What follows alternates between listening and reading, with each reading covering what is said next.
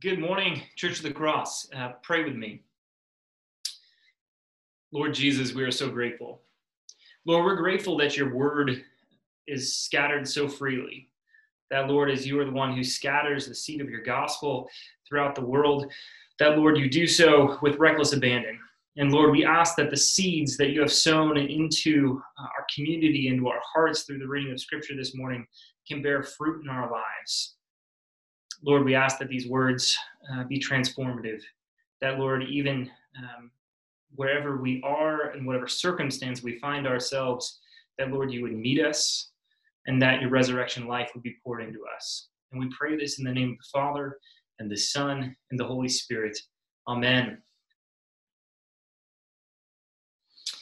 I have to confess, this is the first time I've ever preached into a video screen. So uh, this is this is a first for me for sure, um, and it's certainly the first time I've preached to a new church on a video screen. So I've put it on gallery view so that I can see as many of you as possible to make this as as least weird as it can be. Now, when I started divinity school, Emily and I moved into a little townhouse in Durham, North Carolina. And I say little, but it felt enormous after living in this tiny little apartment in a fourth story walk up in Harlem when we were living in New York City the year before. And when we moved to Durham, I don't know if it was the extra space or this new scenery, but we just had lots of dreams, big dreams. And the biggest of those dreams when we first moved to Durham was to foster a community, a community that was one of hospitality and prayer, to create a residential spiritual component to the academic course of study that I was going to be embarking on as I got my MDiv. So, our pastor at the time, some guy that I was just getting to know named Steve Breedlove, um, was really excited about this idea. Of course, Steve is now our bishop. And uh, we had started to dream about this together. And so in January of 2012, we bought a house and we moved in and started Canterbury House in North Durham.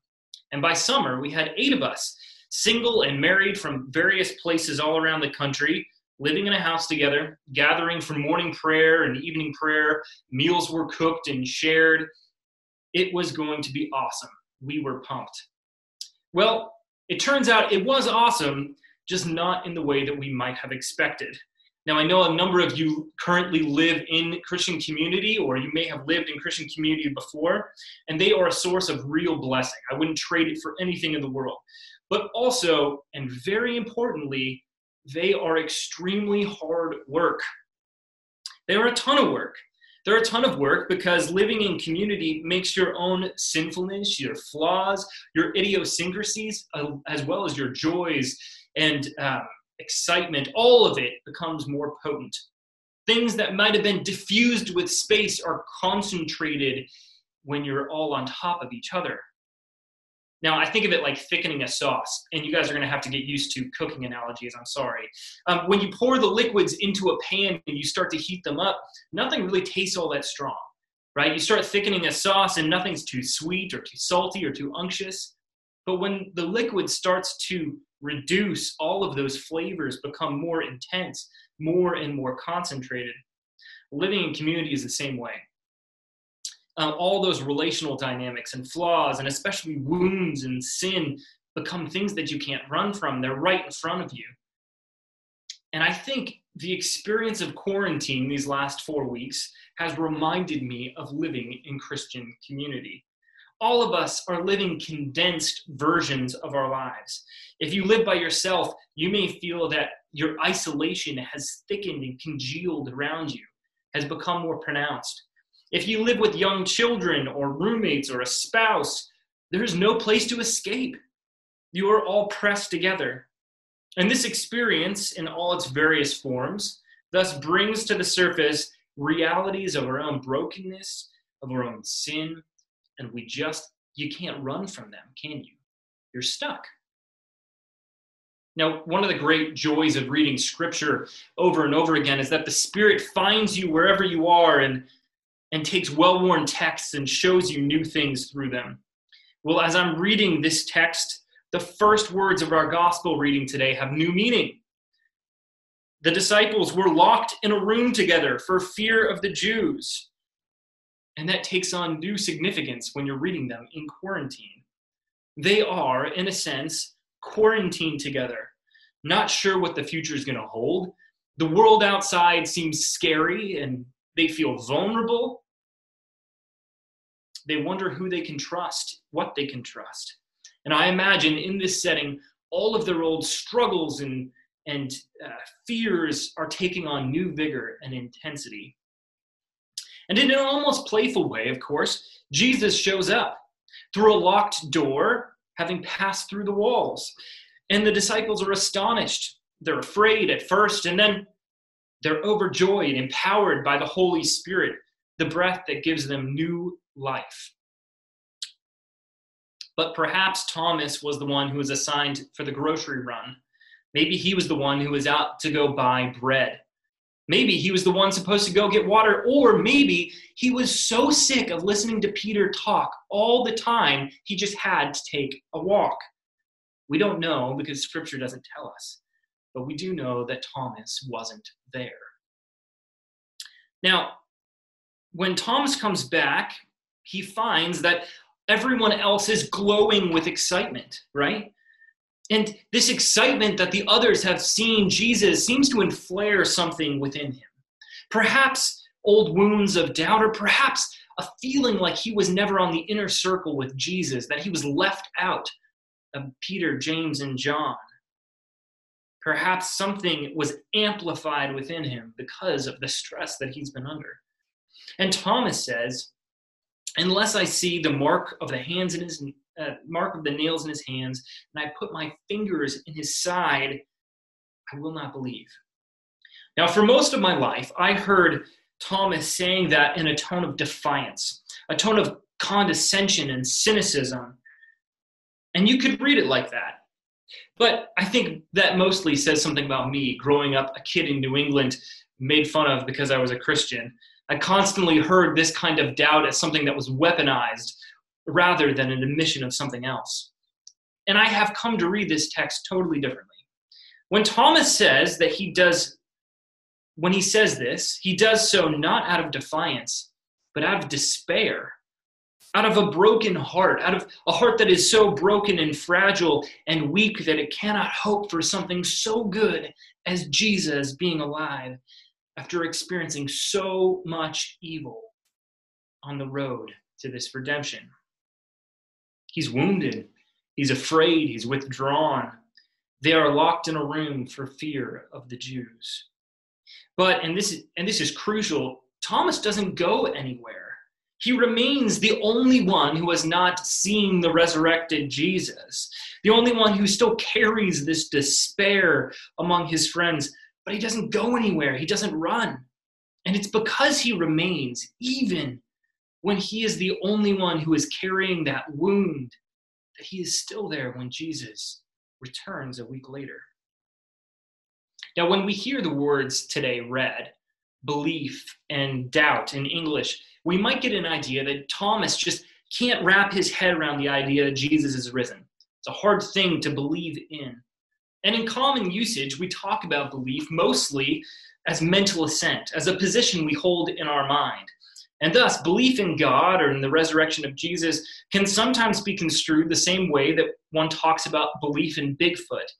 It's something that some people believe, I guess, but it really doesn't make much of a difference either way in the way we live our lives. Where the word translated belief here is pistis. In many other places in the New Testament, it's translated faith or faithfulness. The word doubt simply apistis, not pistis, if you will. And pistis means something so much more than just mental assent to something, though it might include that. Trust is a much better way to translate the word here, I think. In this case, Thomas is refusing to trust in the resurrected Jesus.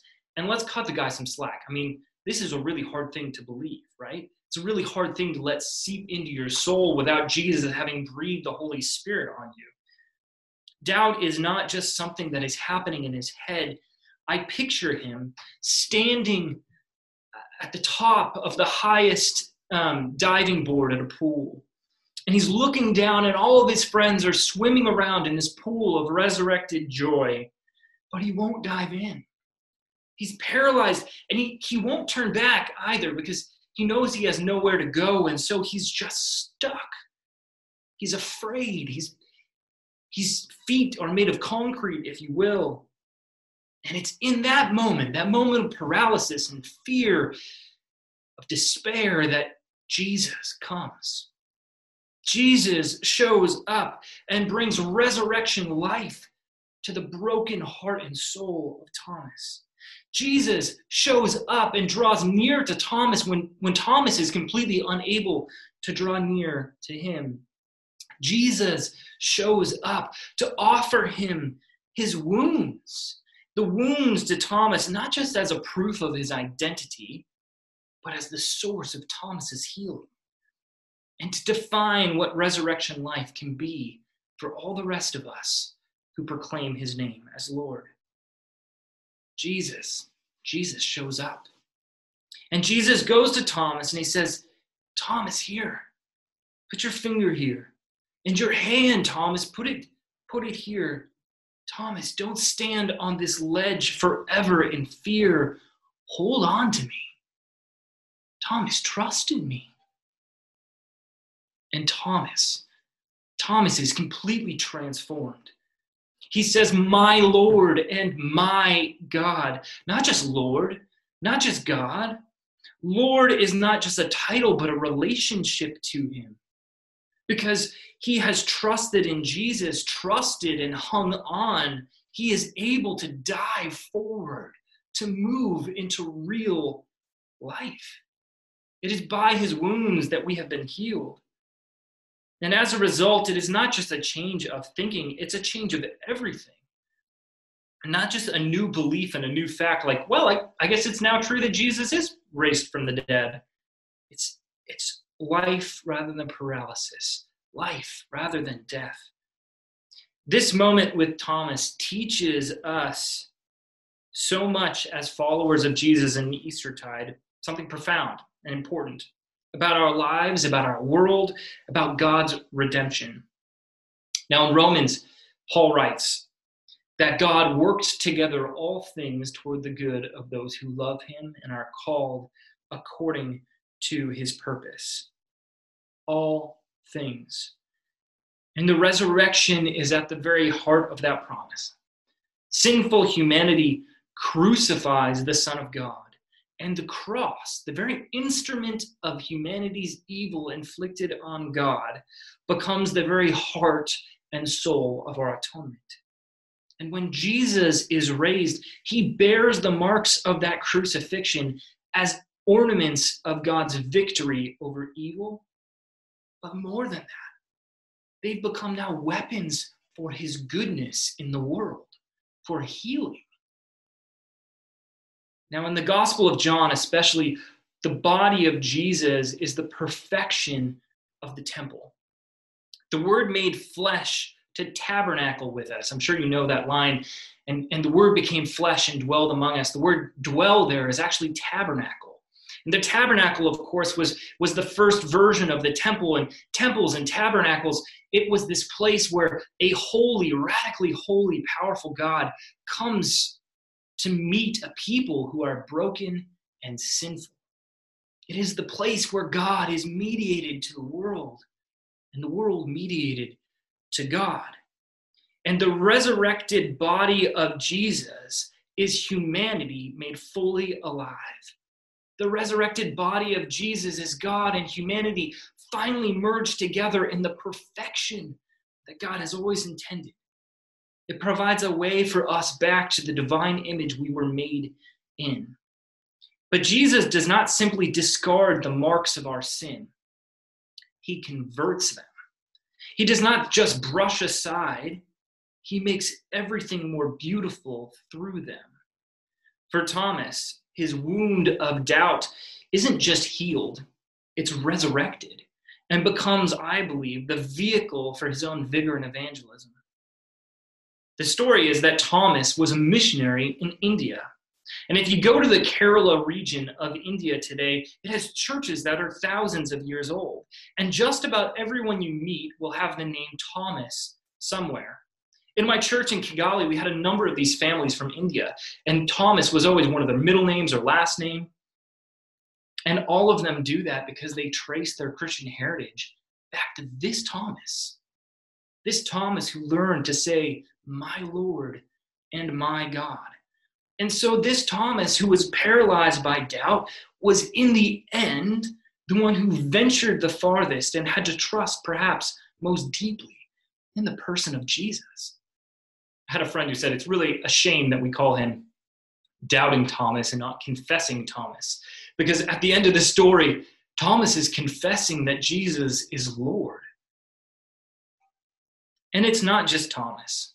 You see all throughout the Gospel of John and really throughout Scripture that the people who meet Jesus are resurrected, such that the sources of their shame become the wombs of their joy.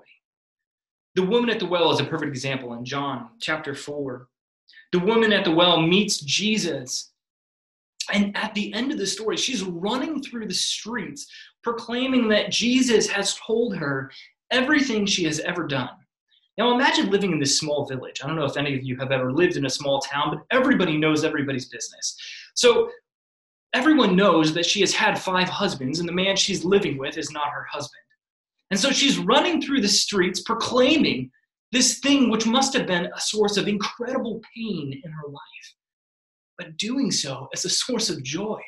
Because that place of darkness and shame, which she was afraid to let go, Jesus has entered into and given her new and abundant streams of living water. And for those of us who are Easter people, who are leaning into the joy of the resurrection this Easter tide, who are living in lives that are condensed in quarantine, this, this is hope. Even as our lives thicken around us, as we discover through quarantine anew sources of pain and frustration, wounds and sin, we have a Savior who says, Give them to me. Give them to me so I can make an end to them at the cross. But here's the thing we should expect that as resurrection breath fills our lungs, as it did the disciples, that the Lord is going to hand those things back to us, not as we knew them, not as weights and burdens, but as resurrected callings. Places that once were evidence of brokenness and sin in the world and in our lives become in the Lord's hands signs of our own redemption, sources of our own joy, and importantly, places of healing for others. Now that's that's a terrifying thing. It's a tall order. I mean, when I think about the places of real intense pain in my life, it's difficult for me to always think of how God can make that not just well, but an avenue for God's redemption in my life and in others.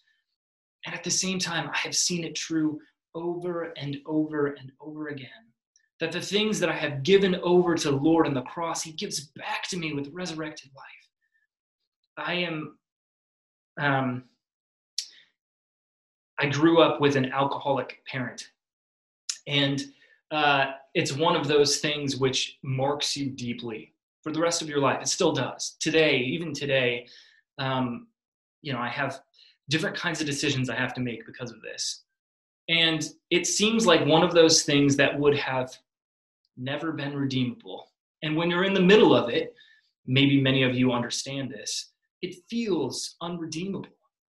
And yet, in my own life, I have seen it redeemed and as a source of joy, of healing, a, a source of understanding in my pastoral ministry over and over and over again. And if that were something I simply shut away and never let the Lord touch, I would never have known the joy of resurrected life in that place of pain for me. And the same thing is true.